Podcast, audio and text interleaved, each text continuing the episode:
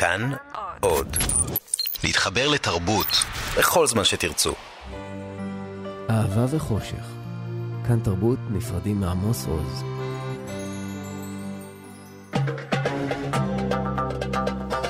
גם כן תרבות. עם גואל פינטו.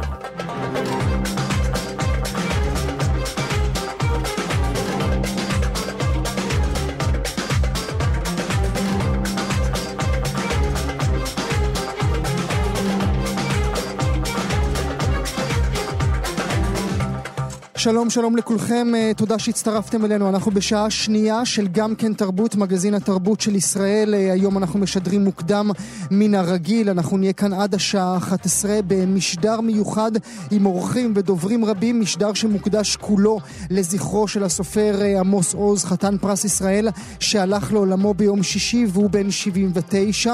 אתם כמובן על רשת כאן תרבות 104.9 ו-105.3 FM. אם אתם כבר במשרד משרדים או בבית, אתם יכולים גם להאזין לנו דרך אתר כאן או באפליקציית כאן אודי. איתנו באולפן העורכת אסתי רימון ימיני, המפיקה ליטל אמירן, על הביצוע הטכני רועי קנטן. כאמור, המשדר כולו של גם כן תרבות מוקדש לעמוס עוז, מבחירי הסופרים הישראלים. אנחנו במשדר הזה מדברים על הכתיבה של עמוס עוז, נארח אורחים רבים, כולם מאנשי ספר.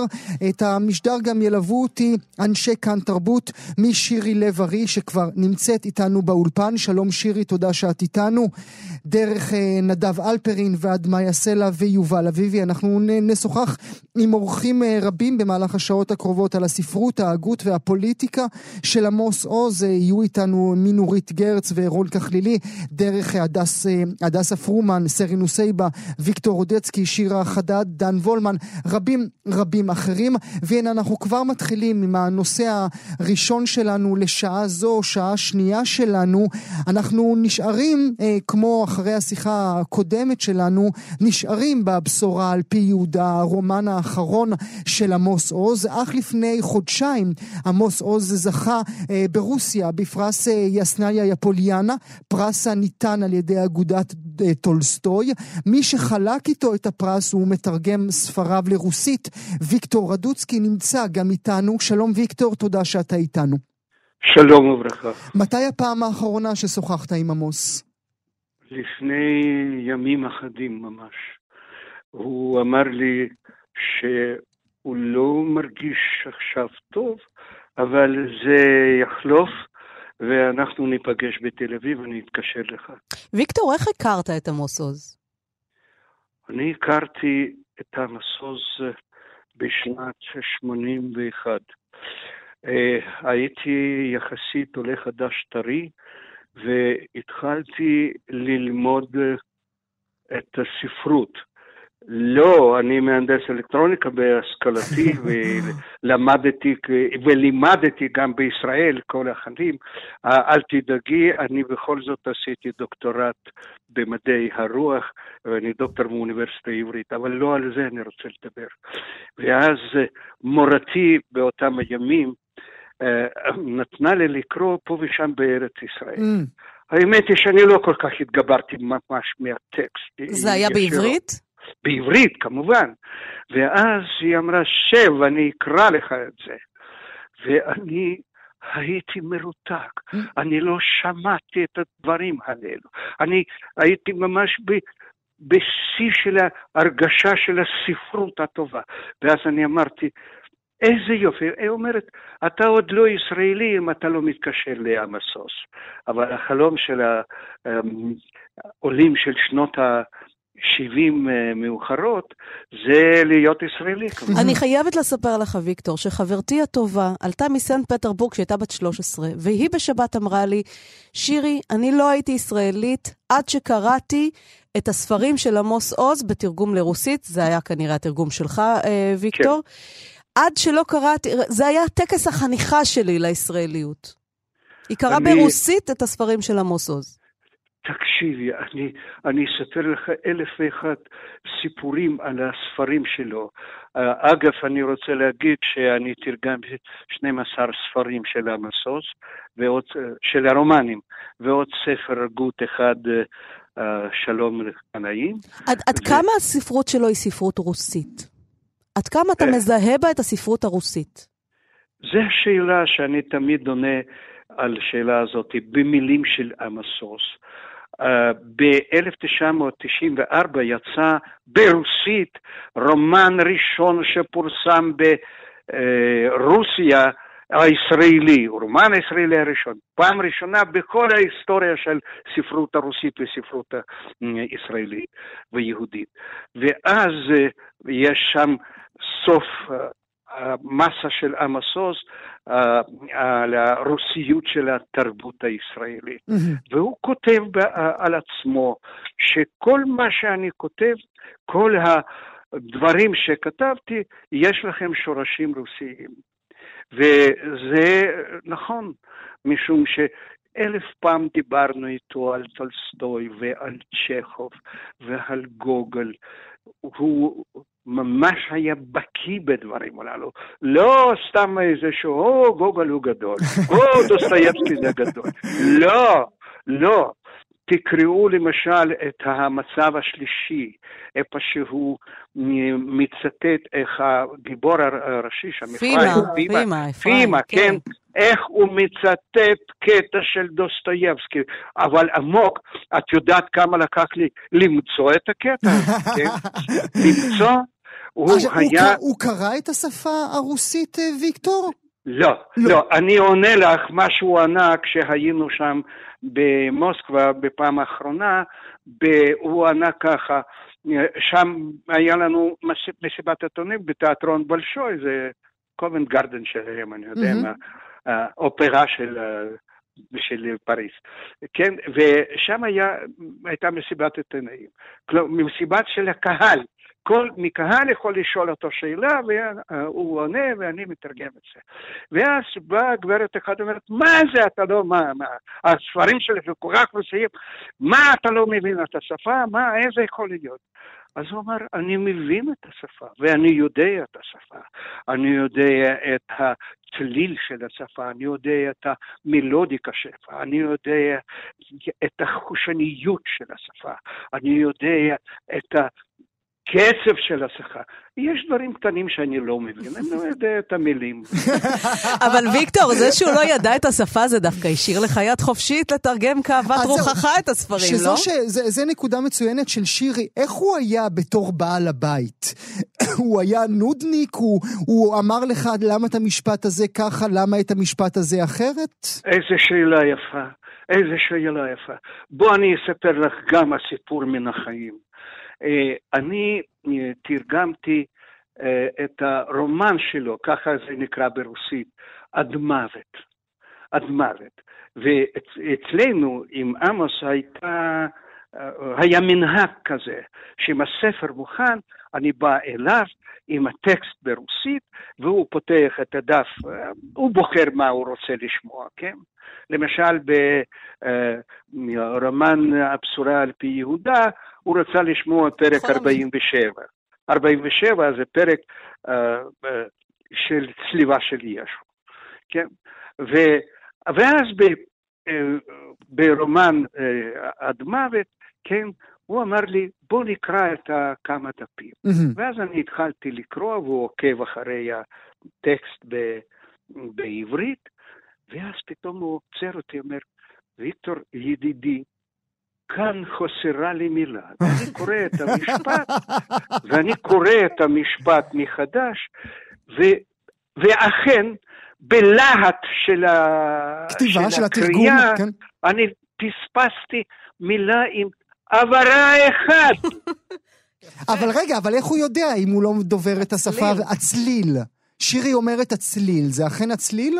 זה הצליל של ההורים. לא, לא, לא, לא, לא, לא. בוא אני אגיד לך.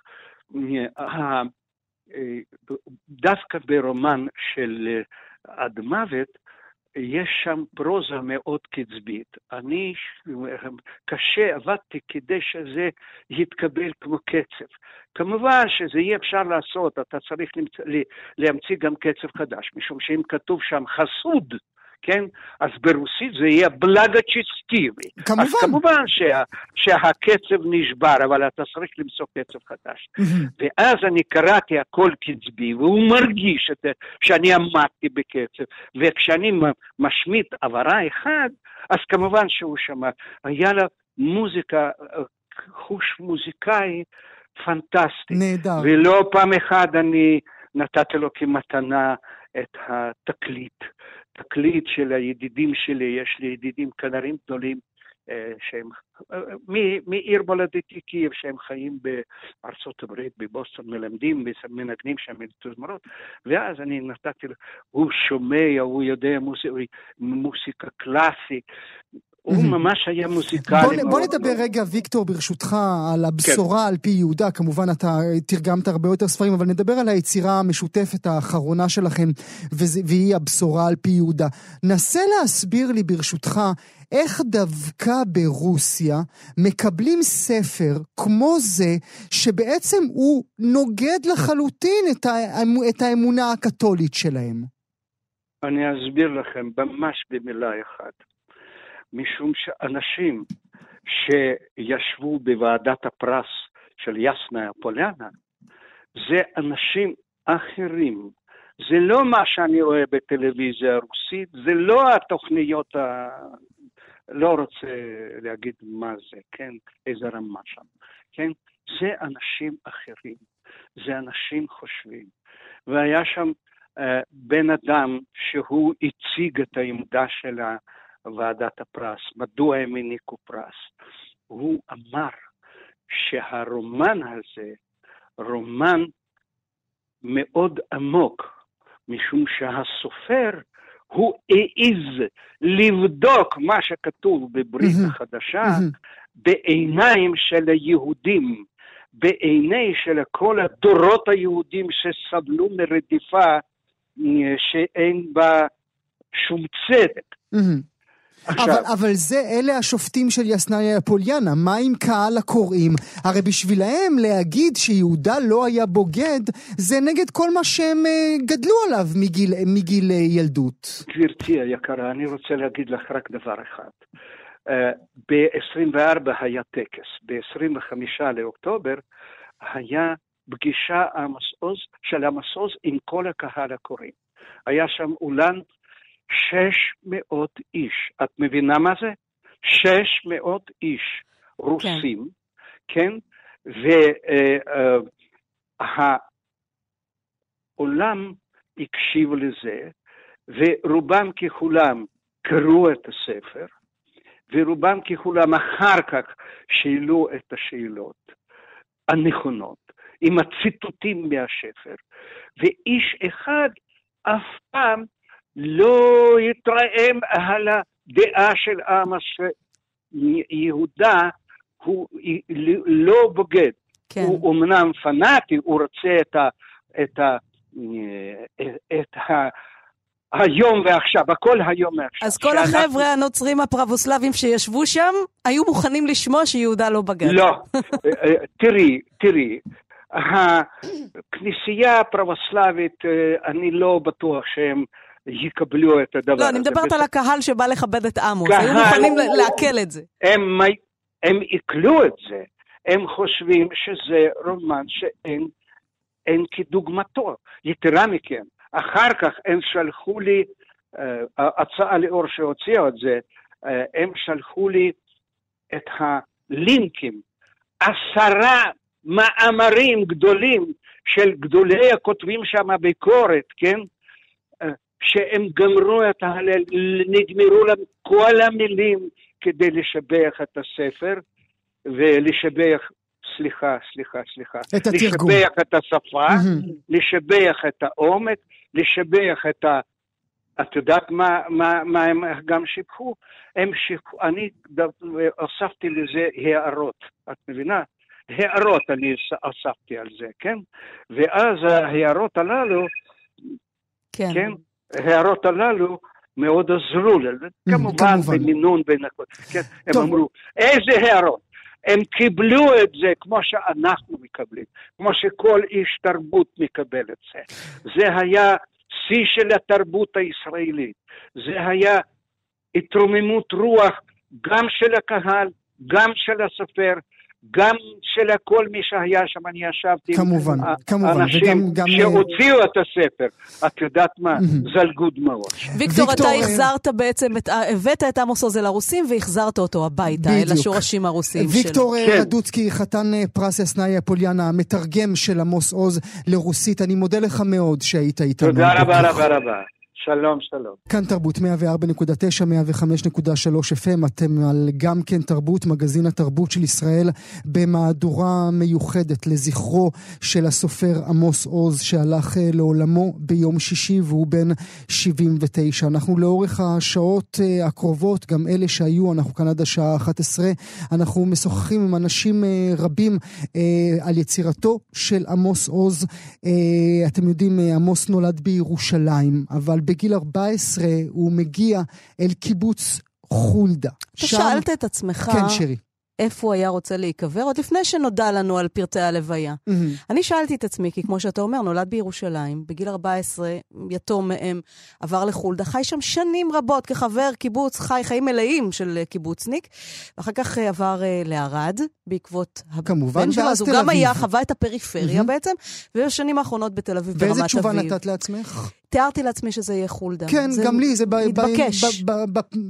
ככה, אבל יש בביוגרפיה הזאת, הגיאוגרפית הזאת, בעצם את הכל, את הכל. אז נדבר עכשיו על חולדה. זאת הזדמנות עבורנו, כי באמת חולדה, נדמה, מעולם לא הייתי שם, אבל נדמה לי שאני מכיר את הקיבוץ, כאילו הייתי בן משק, כי קראנו את חולדה. נמצא איתנו עכשיו סמי פרץ, פרשן בכיר בדמרקר. שלום סמי. שלום לכם. קח אותי בבקשה אל קיץ 1983.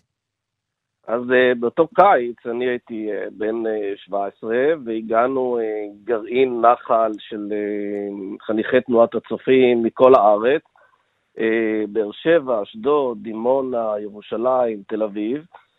הגענו לחולדה, עבדנו שם בכרם ענבי היין של הקיבוץ ובמטעים כאלה ואחרים. ודי היה ברור לנו שיש סלב אחד גדול בחולדה שקוראים לו עמוס עוז. ידעתם כן, שהאיש נמצא שם. אוקיי. כן, כן, שמו אז הלך לפניו כבר ידענו שהוא סופר בעל שם עולמי, כבר קראנו חלק מספריו, מיכאל שלי וכאלה.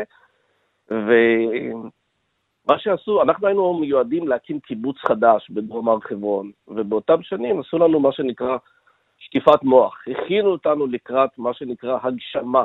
הגשמה זה ללכת ולהקים יישוב, ועמוס עוז היה אחד האנשים שהכינו אותנו לקראת המהלך הזה. אני זוכר פגישות איתו, לא זוכר אם זה בחדר האוכל או בחדר התרבות של הקיבוץ, ושם הוא היה מספר לנו על כל מיני דברים, גם על הרעיון הקיבוצי, גם על העניין של חקלאות, גם על סוציאליזם. זאת אומרת שהקיבוץ השתמש בסלב שהיה לו שם בקיבוץ?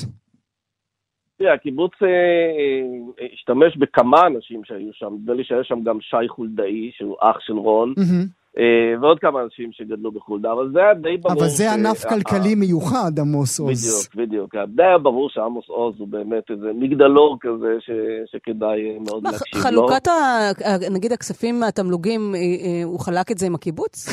זו שאלה מעניינת. שאלה פרקטית כזו. כן. זו שאלה מעניינת.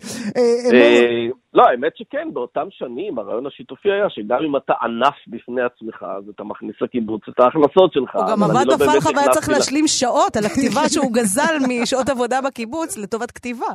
אבל זהו, הוא השתתף דווקא בתורנויות. אני זוכר שפעם הוא היה שומר לילה, ואפילו העיר אותנו, לא יודע, לעבודתנו בקרם באיזה שבת בבוקר. באותם שנים היה מקובל שלא משנה מה אתה ומי אתה, אתה משתתף בתורנויות בחדר האוכל. זה היה ככה סוף ימיו של הקיבוץ במתכונת הרומנטית ההיא שקראנו עליה וששמענו עליה לפני כן. אבל אותה רומנטיקה נגמרת, ואני תוהה האם העזיבה של עוז את הקיבוץ לערד משמשת עבורנו לשיחה הזאת איזשהו סמן לירידה בכלל של התנועה הקיבוצית ושל חולדה. תראה, בתחילת שנות ה-80 התנועה הקיבוצית חטפה הרבה מאוד משברים, גם ההסתבכות שלהם בהלוואות, משבר החובות עם דוד בלס, גם המשבר הכלכלי בכלל שפקד את ישראל, כל הנפילה של הבנקים, כל מיני הסתבכויות כלכליות של כל קיבוץ בנפרד למשבר חובות הקיבוצים, וגם העובדה של המהפך של 77, הרי עד 77 התנועה הקיבוצית הייתה הבן יקיר לי של מפלגת העבודה לדורותיה. היו תקופות, אני חושב שבממשלת ישראל היו 3 או 4 שרים שהם היו חברי קיבוץ, עליהם מעמד מאוד חזק, כמו שלהתנחלויות יש היום בשלטון הימין, אז היה לה מעמד חזק לתנועה הקיבוצית. וכן, אבל העזיבה שלו הייתה כבר נדמה לי ב-85, וב-85 בכלל מדינת ישראל הייתה על סף פשיטת רגל, וכמובן הקיבוצים היו במצב לא טוב. אני זוכר אפילו איזה רגע שבו בחדר האוכל היה יום אחד שבו שמו עגבניות, ויום אחד מלפפונים, ולא היה באותו יום גם וגם, וזה היה מין איזה מסר כזה של חברים, אנחנו כבר בתקופה של משבר כלכלי וצמצום, ולכן צריך להתחיל להיות קצת יותר, להדק את החגורה. אתה חוזר, אנחנו התחלנו את השיחה ב-83, אבל 1/4 מאה אחר כך ב-25, ב-2010, 25 שנים אחרי, ב-2010, אתה מבקר שוב בחולדה, סמי פרץ, ומה אתה מגלה שם? 50% מבני הקיבוץ עזבו. נכון. ב-2010 עשינו איזשהו מוסף על כל מיני נקודות או מקומות בישראל, לספר את סיפורם. אני בחרתי בחולדה, כי גרתי שם כמה חודשים, והמקום ככה נחרט ונכנס היטב לליבי.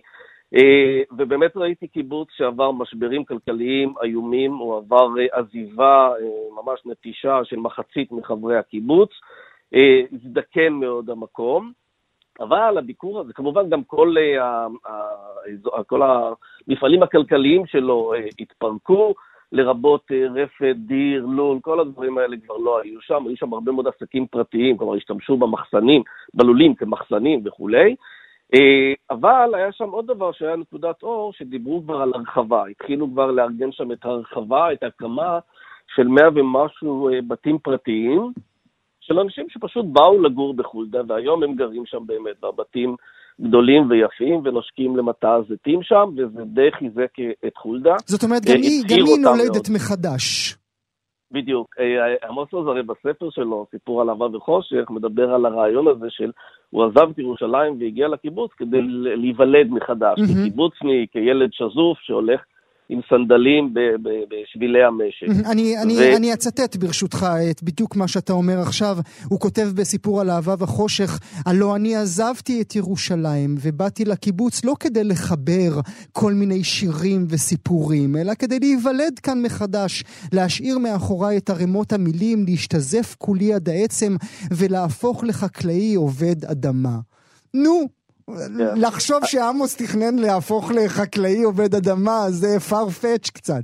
לא, אבל זה מתאר לדעתי רגע בחייו של אדם, שהוא קצת רוצה להשאיר את חייו הקודמים מאחור, ורוצה לעשות משהו אחר. הוא כמובן מגלה שהכישרון שלו הוא בכלל במילים, ושאפשר להפיק הרבה מהכישרון הזה, אבל נורא התחברתי לרעיון הזה, כי כולנו, גם בני הגרעין, הגענו מכל מיני מקומות בארץ, אני חושב שגם אנחנו רצינו להיוולד מחדש כישראלים, כן. להיות מחוברים לסיפור הרומנטי הזה של עבודה חקלאית ולהיות בשמש ובנים בנות. שזה וכל... בעצם נרטיב מפאיניקי של מה שהיום קוראים הגמוניה אשכנזית. סמי, אני רוצה לשאול אותך, אתה כשהיית שם עם חברי הגרעין שלך, זה היה ב-83, זה היה פחות או יותר הזמן שבו פורסם פה ושם בארץ ישראל של עמוס עוז.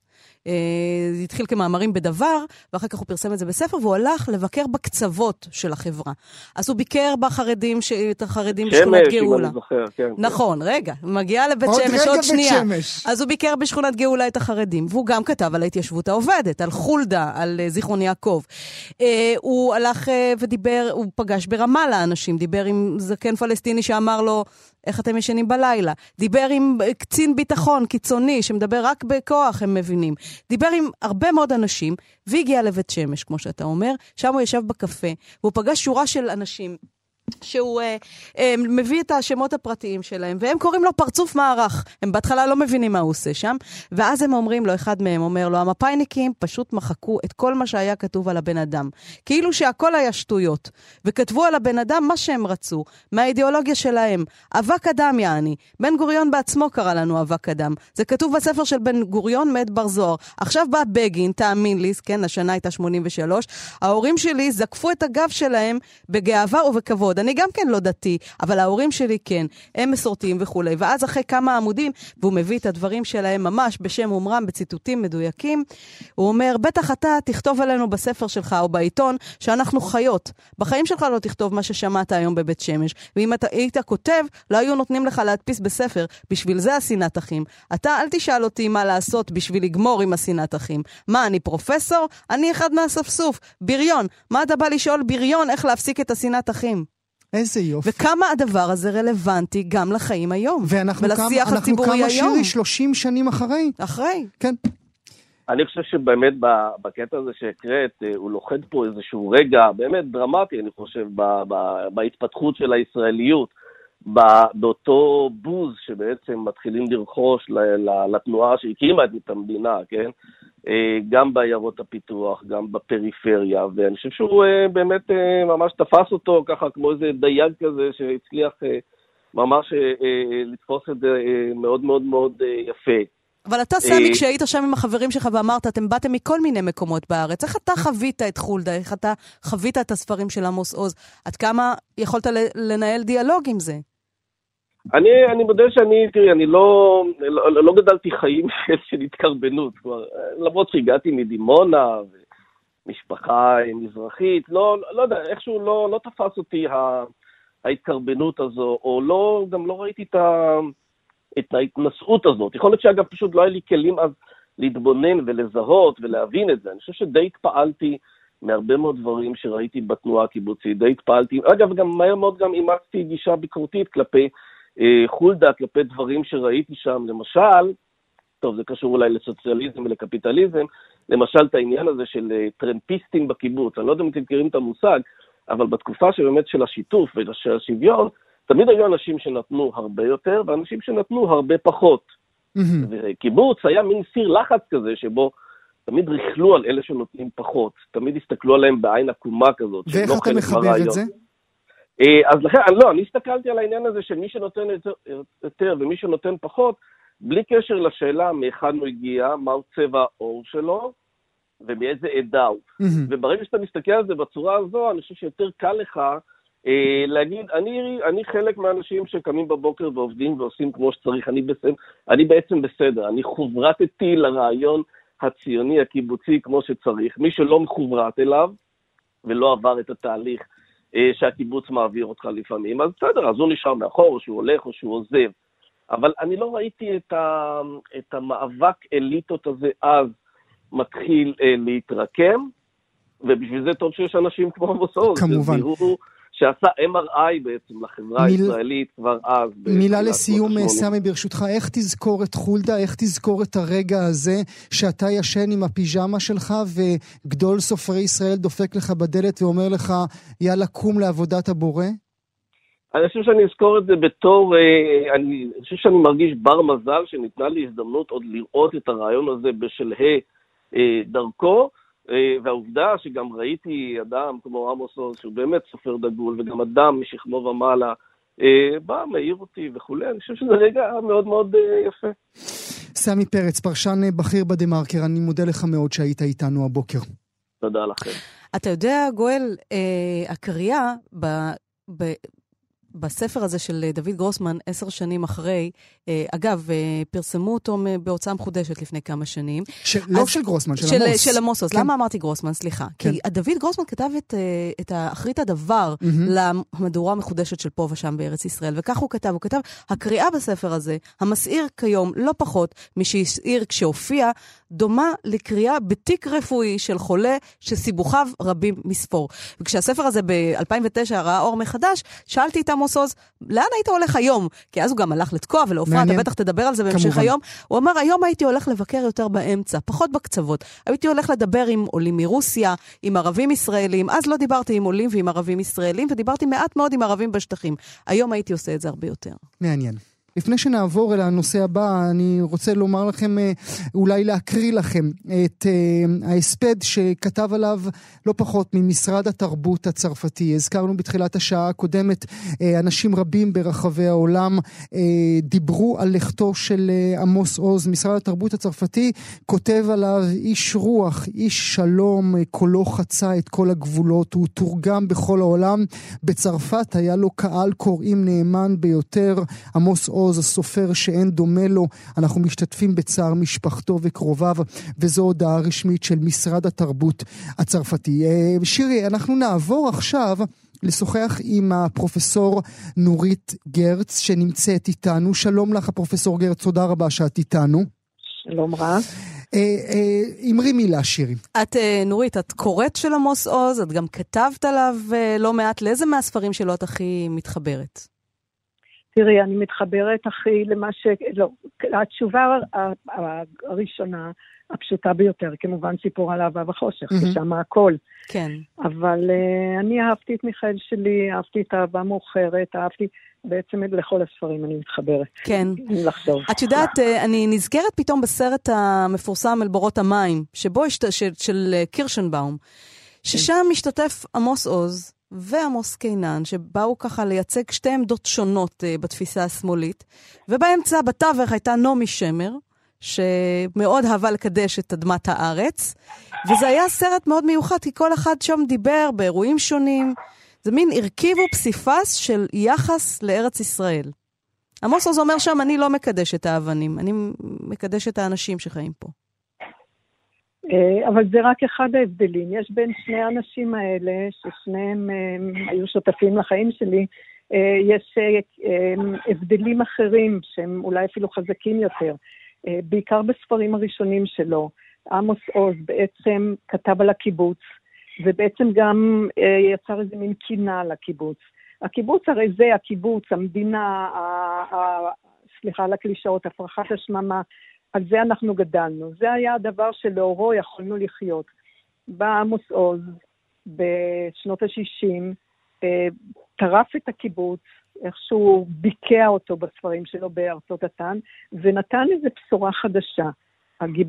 הגיבורה שלו חנה, נניח מיכאל שלי זו דוגמה, אבל גם גיבורים אחרים באותה תקופה, לא חולמים לחזור אחורה אל הקיבוץ, לבנות כאן משהו, אלא חולמים על מרחבים רחוקים.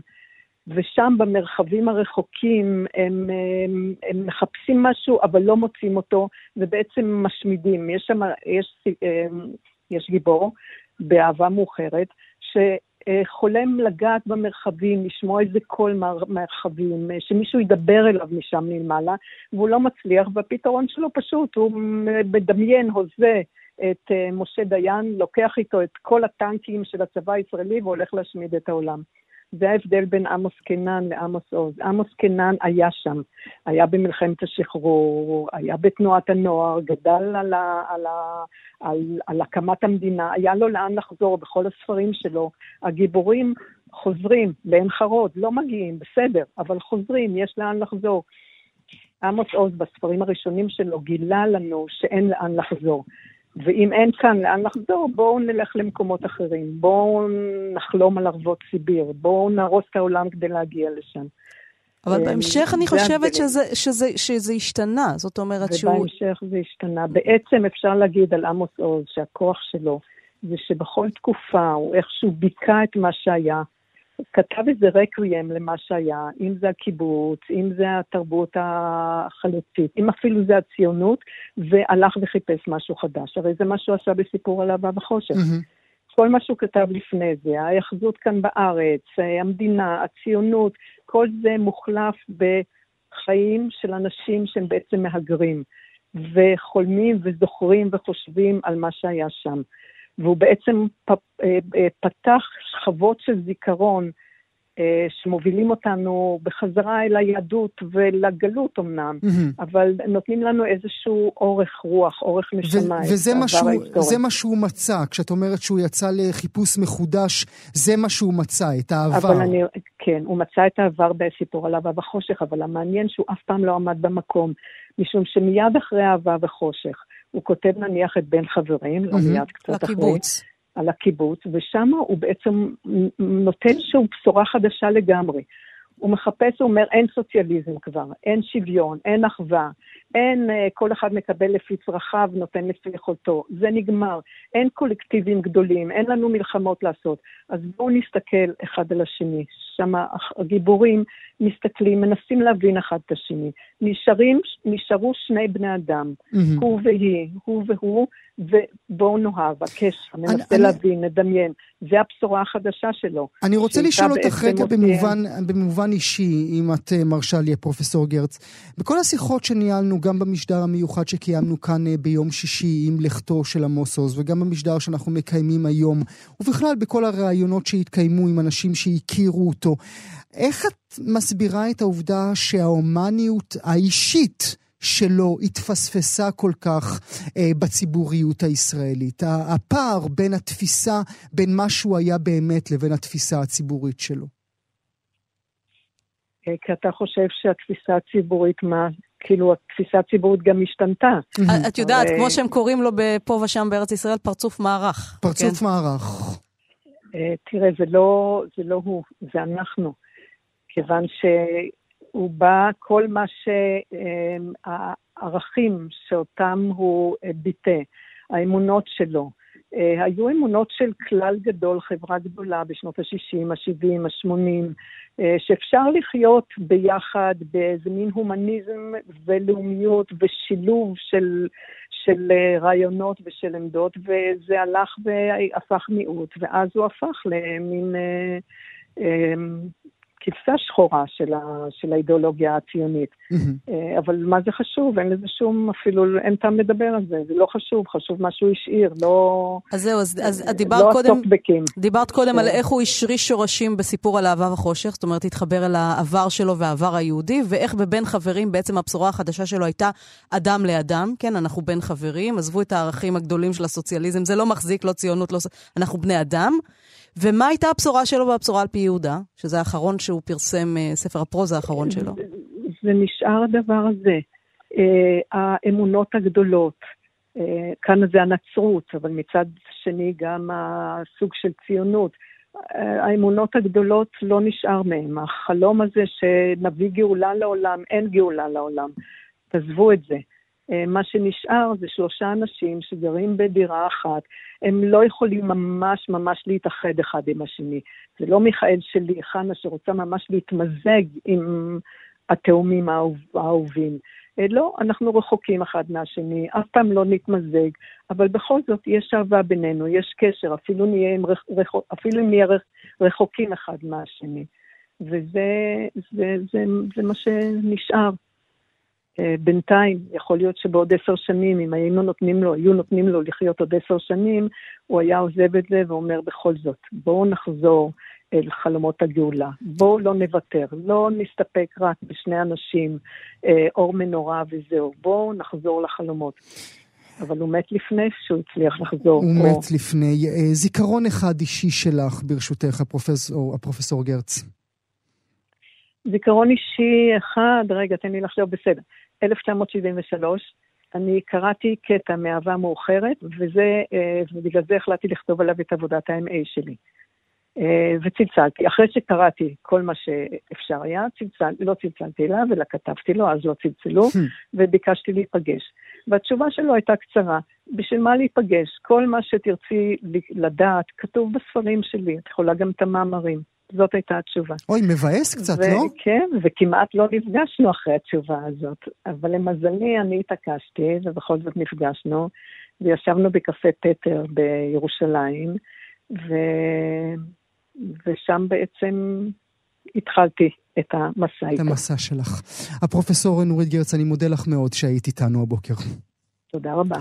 אנחנו, שירי, נעבור עכשיו, כי זה דובר במהלך השעתיים שאנחנו מדברים עליהם, ועניין אותנו לדעת עד כמה בני הנוער של היום יודעים משהו על עמוס עוז, יודעים משהו על כתיבתו, יודעים משהו על ההגות שלו, מכירים את ספריו.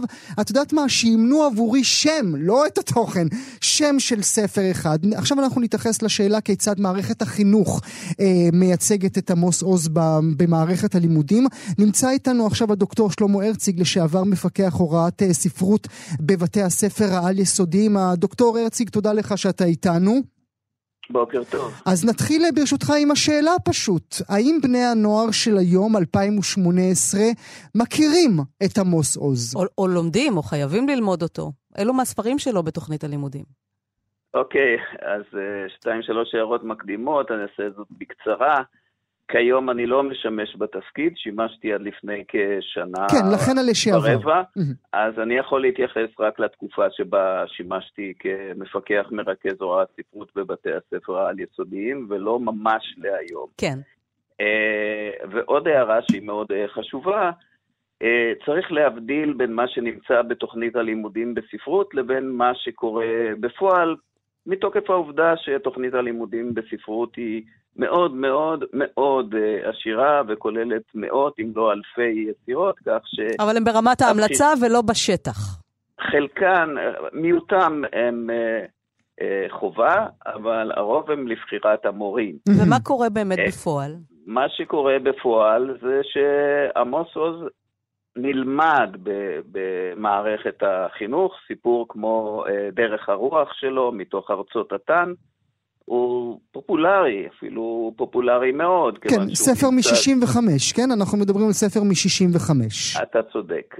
בגרסה הראשונה הוא ראה אור ב-1965, ועדיין הוא פופולרי ונלמד. שוב, אני מדבר על התקופה שבה שימשתי אני כמפקח. לעומת זאת, יצירת מופת של עוז, כמו מיכאל שלי, שהיא... מ-68, כן. אוקיי? היא מופיעה בתוכנית, אבל... לא מלומדת, לא בגלל שהמורים מלמדת. לא מחוברים אליה? תראי, כשהמורים בוחרים יצירה, הם מן הסתם לוקחים בחשבון לא רק את העדפות האישיות שלהם, אלא גם את התלמידים שעומדים מולם, וכנראה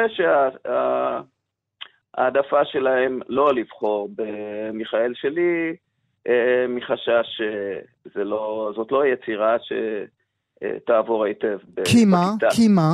כי יש שם דמות דיכאונית?